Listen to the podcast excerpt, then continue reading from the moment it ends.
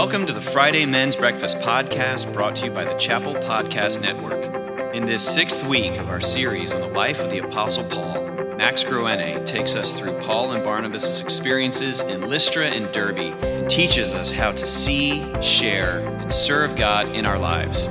So please turn in your Bibles to Acts chapter 14 and join us on our journey as we continue to learn to be imitators of Paul as he imitated Jesus Christ.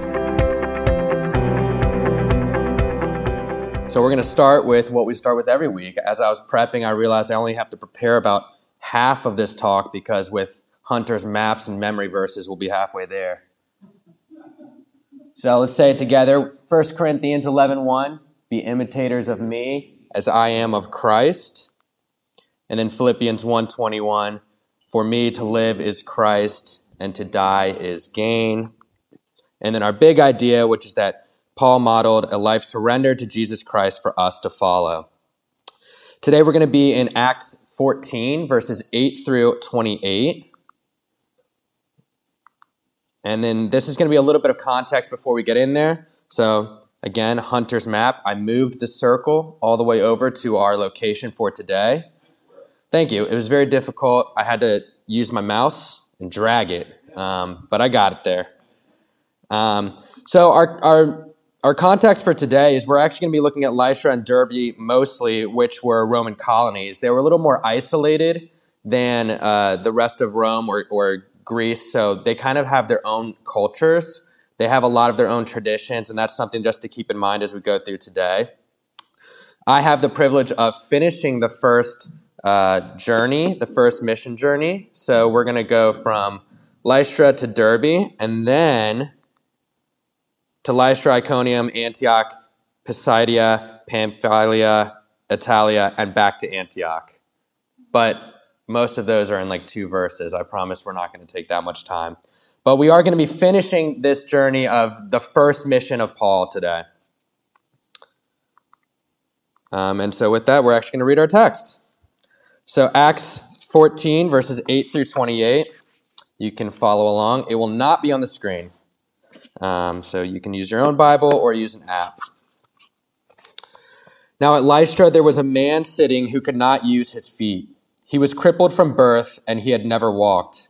He listened to Paul speaking, and Paul, looking intently at him and seeing that he had faith to be made well, said in a loud voice, Stand upright on your feet. And he sprang up and began walking. And when the crowd saw what Paul had done, they lifted up their voices, saying in Lycaonian, the gods have come down to us in the likeness of men. Barnabas they called Zeus, and Paul Hermes, because he was the chief speaker.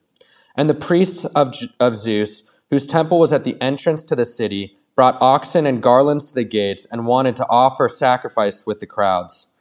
But when the apostles Barnabas and Paul heard of it, they tore their garments and rushing out into the crowd, crying out, Men, why are you doing these things?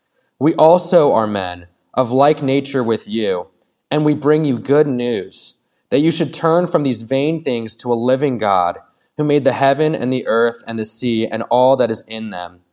In past generations, he allowed nations to walk in their own ways, yet he did not leave himself without witness, for he did good by giving you rains from heaven and fruitful seasons, satisfying your hearts with food and gladness. Even with these words, they scarcely restrained the people from offering sacrifice to them. But Jews came from Antioch and Iconium, and having persuaded the crowds, they stoned Paul and dragged him out of the city, supposing that he was dead. But when the disciples gathered about him, he rose up and entered the city. And on that next day, he went on with Barnabas to Derbe. When, when they had preached the gospel to that city and had made many disciples, they returned to Lystra and to Iconium and to Antioch, strengthening the souls of the disciples, encouraging them to continue in the faith, and saying that through many tribulations we must enter the kingdom of heaven. And when they had appointed elders for them in every church, with prayer and fasting, they committed them to the Lord in whom they had believed. Then they passed through Pisidia and came to Pamphylia. And when they had spoken the word in Perga, they went down to Attalia, and from there they sailed to Antioch where they had been commended to the grace of God for the work that they had fulfilled. And when they arrived and gathered the church together, they declared all that God had done with them and how he had opened a door of faith to the Gentiles. And they remained no little time with the disciples. So, just a brief little text for today. Um, and this is going to be kind of our structure or framework as we go through today's text. It's going to be, we're going to look at how this text teaches us to see God, how to share God, and then how to serve God. So that's where we'll be together. Starting with how to see God, which is verses 8 through 14. So as I looked at this text, and we start right, right at the entrance to the city, um, I was struck that we see another healing. And as we, I was reading this healing, I felt like it didn't feel very new. Like it felt very repeated. Like we have seen many people who could not walk be healed in Scripture. But obviously, there's a lot that happens in this text that I've never read elsewhere in the Bible. The fact that they came out and started worshiping Barnabas and Paul as Zeus and Hermes was so different to me and, and really stuck out. So I wanted to dig deeper and say, what was so different about this healing? We've seen other people be healed that couldn't walk before. So what was different this time? And so, in order to do that, I want to compare this healing to two other healings that we see in Scripture. So, the first of that would be uh, Luke 5 18 through 26, which is a healing by Jesus. And so, I'll read this really quickly. So, this is Christ healing, and it says, And behold, some men were bringing on a bed a man who was paralyzed, and they were seeking to bring him in and lay him before Jesus. But finding no way to bring him in because of the crowd, they went up on the roof and let him down with his bed through the tiles into the midst before Jesus. And when he saw their faith, he said, Men, man, your sins are your sins are forgiven you. And the scribes and the Pharisees begin to question, saying, Who is this who speaks blasphemies? Who can forgive sins but God alone? When Jesus perceived their thoughts, he answered them, Why do you question in your hearts? Which is easier, to say your sins are forgiven you, or to say rise and walk? but that you may know that the Son of Man has authority on earth to forgive sins. He said to the man who was paralyzed, I say to you, rise, pick up your bed, and go home. And immediately he rose up before them and picked up what he had been lying on and went home, glorifying God. And amazement seized them all, and they glorified God and were filled with awe, saying, We have seen extraordinary things today. A very different response when Jesus heals somebody than when Paul does in Lycaonia. The other healing that is a parallel to this is Acts 3 1 through 10. And this will receive another response. So it says, Now Peter and John were going up to the temple at the hour of prayer, the ninth hour. And a man lame from birth who was being carried, whom they laid daily at the gate of the temple, that is called the Beautiful Gate, to ask alms of those entering the temple. Seeing Peter and John about to go into the temple, he asked to receive alms. And Peter directed his gaze at him, as did John, and said, Look at us. And he fixed his attention on them, expecting to receive something from them. But Peter said, I have no silver and gold, but what I do have I give you. In the name of Jesus Christ of Nazareth, rise up and walk. And he took him by the right hand, and rising him up, and raised him up, and immediately his feet and ankles were made strong. And leaping up, he stood and began to walk and entered the temple with them walking and leaping and praising God. And all the people saw him walking and praising God and recognized him as the one who sat at the beautiful gate for the temple asking for alms. They were filled with wonder and amazement at what had happened to him. So these are the three healings of people who couldn't walk that we get to see that kind of parallel one another. But what's made so different about these three different healings is the response that the people have. And as I was reflecting on that, why did people respond so differently to three different healings? I realized that people responded in like to what they were expecting. So people responded d- differently because they were expecting different things. So as we look at that passage in Luke, these are the Pharisees, the scribes. They were expecting a Messiah who would come in power to overthrow the oppressor.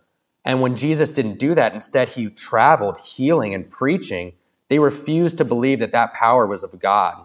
And so, because what they were expecting of God and what they were expecting of the Messiah was so different than what Jesus did, they refused to believe that he was God in the flesh. Now, you, you, put, you parallel that with Acts 3. Right after Pentecost, all these believers have just been poured, they've seen the Holy Spirit poured upon them. They've seen miraculous signs, and they're so eager to see God move. And as they see a healing, they say, that's God. That has to be God. They were expecting God to move in amazing ways, and their minds were open to the ways that He moves. And so when they saw a miracle, they were so willing to accept that it was God. And it says that they were filled with wonder and amazement at what had happened.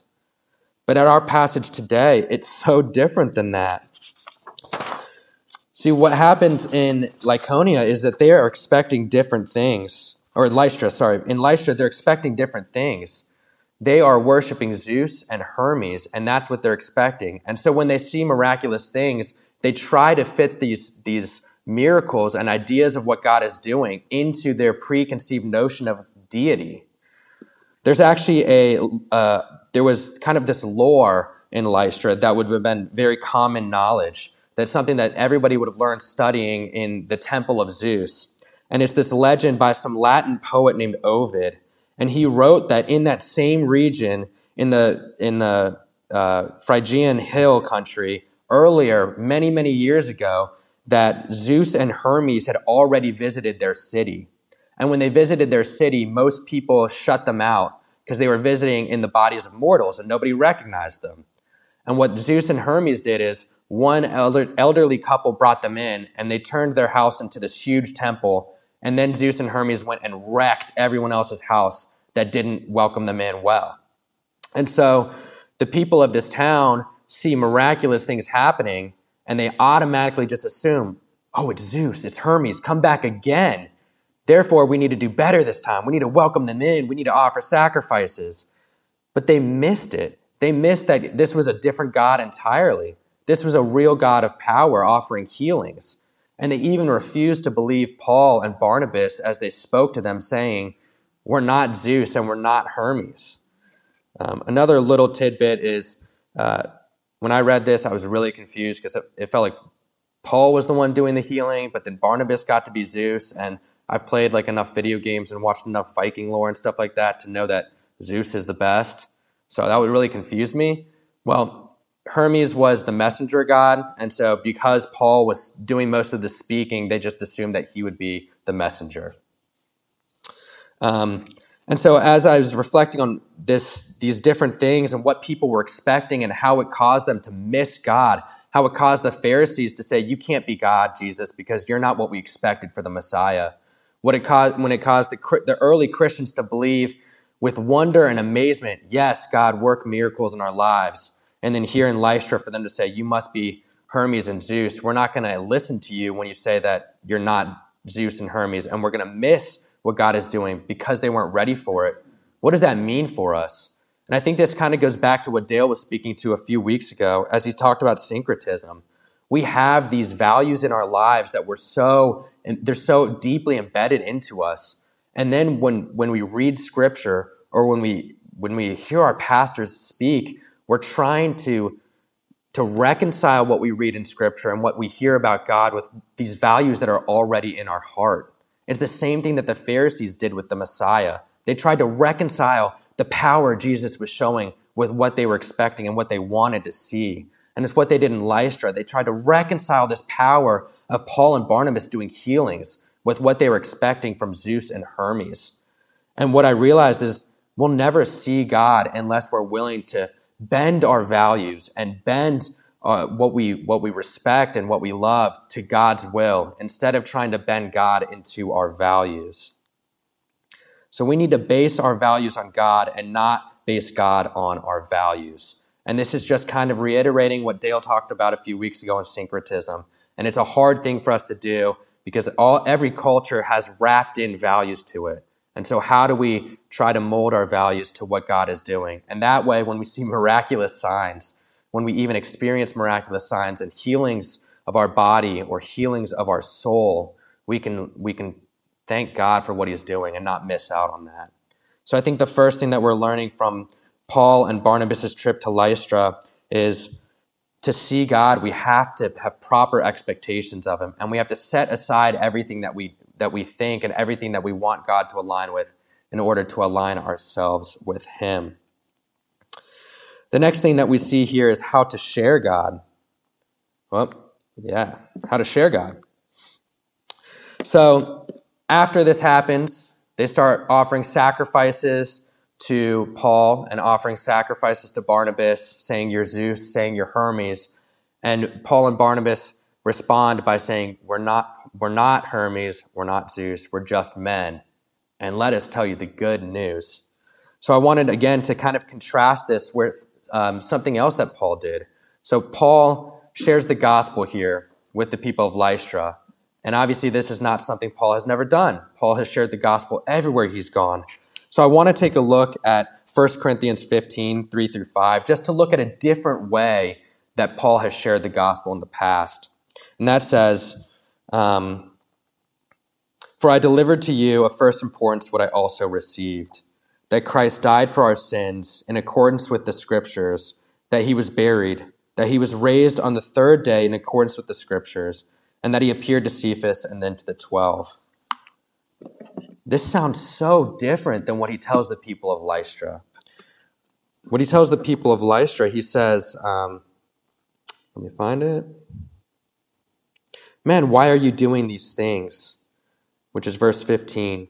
We also are men of like nature with you, and we bring you good news that you should turn from these vain things to a living God, who made the heaven and the earth and the sea, and all that is in them in past generations, he allowed all the nations to walk in their own ways, yet he did not leave himself without witness. For he did good by giving you rains from heaven and fruitful seasons, satisfying your hearts with food and gladness. There's no talk of the scriptures or of this promised Messiah or of the 12 disciples. It's a very different way that he's presenting the same gospel message, very different way that he's trying to share God with the people of Lystra. And so, as I realized why it was so different, I think we have to recognize that Paul is widely recognized as the first missionary to the Gentiles. He's speaking to a different crowd here. And as he speaks to a different crowd about the same message, he words it in different ways. It makes great sense. Um, when I started working here at the chapel, I went into Travis Simone's office and I said, Trav, you know, I'm trying to like pick up college students from campus on most Sundays. They're all coming to chapel in their jeans, and I'm wearing a tie. I feel so out of place. I said, I need to contextualize the gospel, Trav. I need to wear jeans and t shirts on Sunday mornings. And Trav said, Max, welcome to Williamsburg. You wear a suit and a tie. That contextualizes the gospel in Williamsburg. And so, um, but we both had these competing ideas of doing the same thing, though. We wanted to make everything super accessible to those that we're trying to reach. For me, I thought that meant jeans and a t shirt, and Trav educated me. Um, wear, a, wear a tie, he said. And so, what I think we learn from, from Paul here is that as we want to go and share the gospel, as we want to share God with other people, we have to contextualize that. And there are many different things that he does in order to contextualize the gospel as he talks. I think the first thing that he does is he makes the gospel and he makes God very accessible. The first thing that he wants to iterate is that he denies his divinity. He says, I'm not a God, I'm a man in the very same nature as you, making this gospel accessible to all other men and women and children who are hearing that. And I think that that is his first attempt to make the gospel and make God accessible. He, invo- he also invites them. He says, Turn away from these vain things and serve the living God. It's accessible because they've been invited into it. And then he also kind of mentions the ways that God has already been providing for the people of Lystra, the way that he's already been providing and loving these people, showing them common grace through the rain. And so the first thing that Paul does as he tries to share God with a new crowd of Gentiles is he makes the gospel message accessible. The next thing he does is he makes it very understandable. He starts with creation. And I love that. That Paul, as he explains the gospel, starts the same place that our Bible does with creation. Anyone that was worshiping any God would have to have tried to find a way to explain creation. It's something that was already common and understandable. Um, and just by the very nature of God being creator, it gives God, it makes him worthy of praise and worthy of worship, that he deserves to be worshiped because he created everything, because he created us. And then he kind of contrasts this. He says, the living God. in contrast to the vain things. You know, these people were so eager, so eager to encounter their gods that even when people said, We're not your gods, they still wouldn't believe them. And I think that that shows that maybe Zeus and Hermes hadn't really been working a lot in their lives. They're idols, they're vain things. They aren't living like our God is living. And by contrasting the God who is, is alive and make, working miracles and working healings and saving souls with Zeus and Hermes, who have been absent ever since that day of lore where they came so many years ago in wrath to destroy all who didn't welcome them. I think they're helping them understand the difference between the living God and Jesus Christ and the gods that they were already serving. And then he made the gospel desirable. He said, We have good news for you. And I love how he explains this thing of common grace. And so, common grace is the belief that um, God, God's glory kind of shines on everybody. That you don't have to know God to reap benefits from His good, His good deeds and His, His doing good in this world. And so he shares that um, these people of Lystra had been satisfied their hearts with food and gladness. There's a lot to be desired there, right? Even earlier, we said that we wish right now that we could be satisfied with the food of men's breakfast. Um, but he says that they have been satisfied with food and their hearts have been satisfied with gladness. There is something to be desired there. It's the same thing that's desired when Jesus says, I am the bread of life. And he says it's good news. And I love that he just paints God properly so as this kind and benevolent being. He says, like, God, who you never even knew, was already caring for you. Every time that it rained, every time you had a bountiful harvest, God was caring for you and loving you. And that's a God that's worthy. That's a God that we want to serve. And so the next thing that Paul did is he made the gospel desirable. So I think that as we what we learn from this is as we go about and as we try to share God with others, we need to make the gospel accessible, understandable, and desirable. But it's also worth knowing that although Paul contextualized the gospel, he never compromised on the gospel. I think it would have been, as I think about what I would have done in that, in that situation to try and explain who God is, the easiest thing that pops into my mind is these people already have a religion and a hierarchy of gods Zeus being their chief god, Zeus being the god that has the maiden temple in their town, it would have been so easy to say, like, our God is like Zeus. He's the creator, he's the chief of all. But Paul doesn't do that because that would have been the same thing of trying to mold what they already believed in order to accept God into their preconceived beliefs and notions. And so, as we go and we try to share God and share the gospel with others, we have to make it accessible, understandable, desirable, and, and really paint it in a way that's, that's all those things that people can grasp it, but not compromise on what the gospel is. God is not Zeus. God is Yahweh, three in one, the only living God. And so what we see is this beautiful picture of how to do evangelism, of how to share the word of God. And so that's another thing that we get to learn from this passage. So we've gone how to see God, how to share God, and now we learn how to serve God, verses 19 through 28.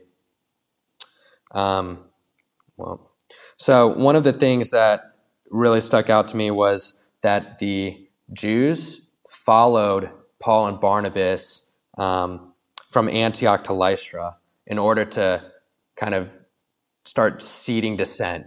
Um, as people were worshiping them, it flipped really quickly, right? They went from your Zeus, your Hermes, your Zeus, your Hermes to let's stone him. And the reason for that is that these, these Jews who had already run Paul and Barnabas out of past cities are following them on their missional journey in order to make sure that nobody believes them. So I looked it up. From Antioch to Lystra is over 100 miles.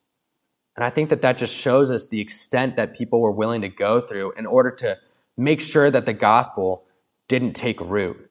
Traveling over 100 miles to some, to some distant city just to tell them, don't believe these guys.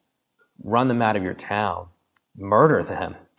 Um, and it, it really just irons home that idea that the Jews were unable to accept God because they were waiting for the Messiah who was different than what they were expecting. And so their hate was so much that they were willing to travel around just to do that. But then we see um, Paul being stoned and thrown out of the city because they thought he was dead. But as he's not dead, he gets rescued by the disciples. They care for him and they bring him back into the city. And so the rest of here, we see Paul continuing on on this journey that he has, he has been able to see God, he's been able to share God, and he's living his life in a way to serve God. And so the many different things that I think we get to see from Paul and Barnabas are their sacrifice, their trust, their faith, that they're not idle, and then this need to make disciples. And so we start with their sacrifice. Um, we see Paul and Barnabas sacrifice in so many ways for the gospel. Paul, who had esteem, Paul, who had rapport and status, gave it all up on that road to Damascus to, to follow the Lord. And Paul and Barnabas, who are working earnestly and traveling around to do these things, keep getting run out of town after town. And then Paul heals a man. He heals a man. I've never, I've never made a lame man walk before. And after he does that, his reward is to get stoned, to be beat up so badly that they thought he was dead. It's humbling. And so we see Paul and Barnabas sacrificing a lot for the kingdom of God. And they feel like they've been called to this sacrifice, and they do so. And then later they talk, they tell the, the next disciples, it won't be easy. There is sacrifice that is needed if we're going to live out our faith and serve God. It's what we see over and over and over again in Scripture. Jesus Christ, God Himself, was the ultimate sacrifice. And so, us as, as His followers, as His disciples, also make sacrifices. They also display so much trust and faith. I was shocked when I read that Paul was stoned to an inch of his life so that everybody thought he was dead. And then he goes right back into the city. He, he trusts God so much. He has such tremendous faith. And I said that we're on the, the, the turn of the mission trip. So he's going to go to Derbe, and that's the end. And then he goes back through all the cities he's already traveled through. It is unbelievable to me that he goes back through every single city that ran him out. He goes back to Lystra. He goes to Derbe and then back to Lystra where they just stoned him. The, the trust and faith that Paul and Barnabas have placed in God is so incredible. Um, a little bit about me I was raised in Williamsburg, and then I left for college and, and seminary, and then I came back to Williamsburg. And as I was planning on coming back after seminary to start ministry somewhere, um, I really felt the Lord calling me here, and I didn't want to come back. And I, the reason I didn't want to come back is not because I don't like Williamsburg. I love Williamsburg. I have so much family. It's a great town. I love the chapel. The reason I didn't want to come back is because a lot of people my own age in Williamsburg had seen me living a life that I'm not proud of, See me living a life in sin when I wasn't walking with God, and it was really hard to come back here and just encounter that again. And I had no risk, I had no fear of being here, no fear for my life, but it was still really hard to move back here and just kind of re engage with these people and, and re engage with everybody here and confront my own sinful past it was terrifying to me.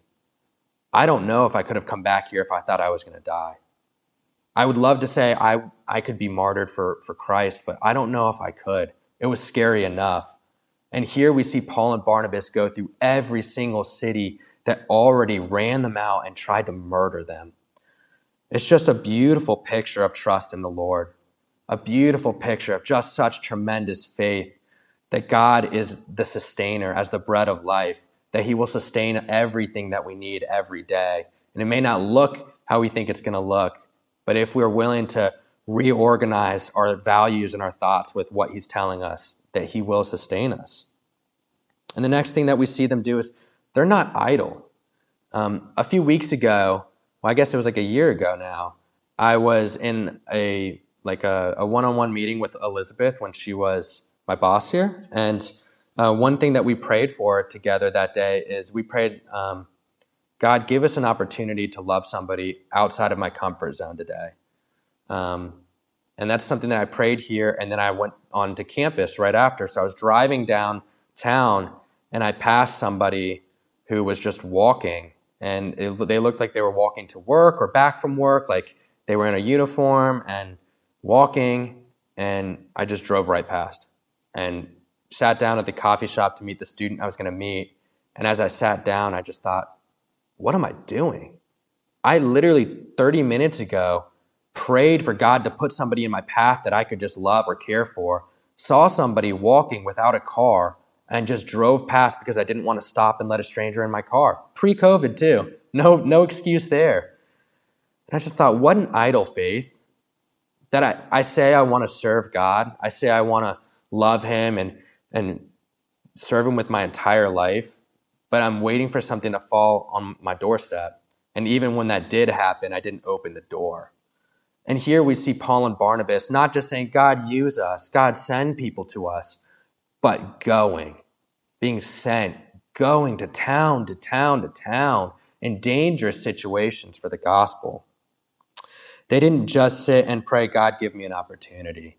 They went out and sought it. And I think that that's something that's so commendable for us as we try to serve God.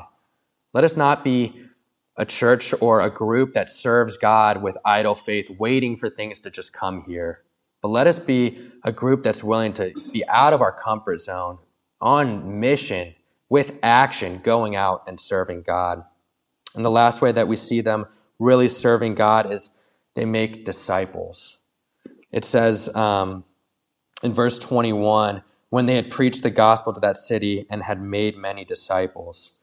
And as I was reading about this text, I thought that sounds pretty common. Of course, we make disciples. But it turns out that that Greek word for disciple is only ever used three times in Scripture.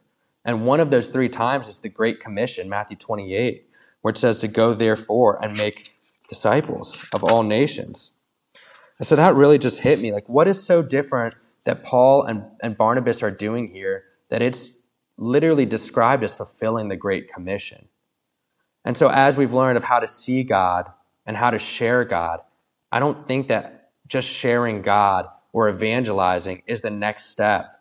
I think the next step is disciple making. And so, the word disciple, it means to be a pupil or to cause one to be a pupil. And so, I think as we look at Paul and Barnabas and we say, why is this just the end of their first mission trip? Why do they take more mission trips? How do we have this Bible? We have this, this New Testament because Paul didn't just go and share the gospel or share God and the good news. He repeatedly cared for the believers. He repeatedly cared for young believers. He really fulfilled the Great Commission by not just sharing the gospel and leaving, but creating disciples. Um, one of, there's a book that I love. It's called The Passion Generation by somebody named Grant Skeldon. And this book um, I started reading it because I felt like it would help me understand my own generation, which I think is kind of funny. So I'm a millennial, and millennials have a, a pretty bad rap. Um, and I don't, I mean, I think I understand my age group, but there are a lot of things that are really confusing to me. Like, I think it's really confusing how we're getting into this idea of um, relativism and, and post modernity, that there's no truth anymore.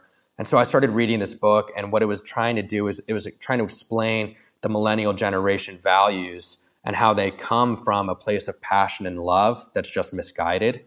Um, that we are so afraid of absolute truth because we're afraid that the absolute truth will hurt people.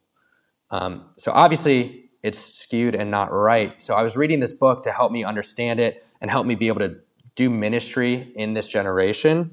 And one of the quotes that really just jumped off the page to me in this book was this. He said, Most Christians give their lives to Christ before the age of 18. But here's what I found while most were saved when they were young, few were discipled when they were young, and many were never discipled at all. And that breaks my heart.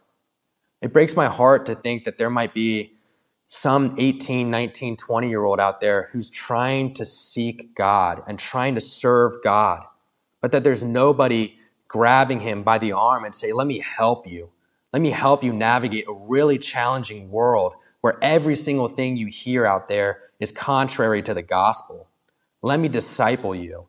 Let me help you as you deal with relational issues or addiction or anything else. Let me help you as you struggle to understand God because of all these preconceived values and notions in your life. Let me help you. And so I think that one of the ways that we're to serve God comes straight from the Great Commission. And we get to see Paul and Barnabas doing a great job fulfilling it here. Make disciples. And I think, especially like if you're here today, you obviously are passionate about seeking God. And so for all of us here, are we being discipled? Or are we discipling someone else? And I feel like this is a great challenge for us that we can go and find a young man um, or a college student or anything like that and say, let me help you navigate life and navigate your faith. Let me help you understand what God is calling you to. And as we do it, we make it understandable and desirable, you know, and, and accessible. We use all those skills that we see Paul and Barnabas do. And so I think that that's what Paul and Barnabas have for us today. They teach us they teach us how to see God properly. They help us learn how to share God with those around us. And then they help us understand how we can serve Him with our lives. Thanks for listening to the Friday Men's Breakfast Podcast. I hope you will join us again next week as we continue learning lessons from the life of the Apostle Paul. For more information on the Friday Men's Breakfast, please visit wcchapel.org slash men's breakfast. Have a great week.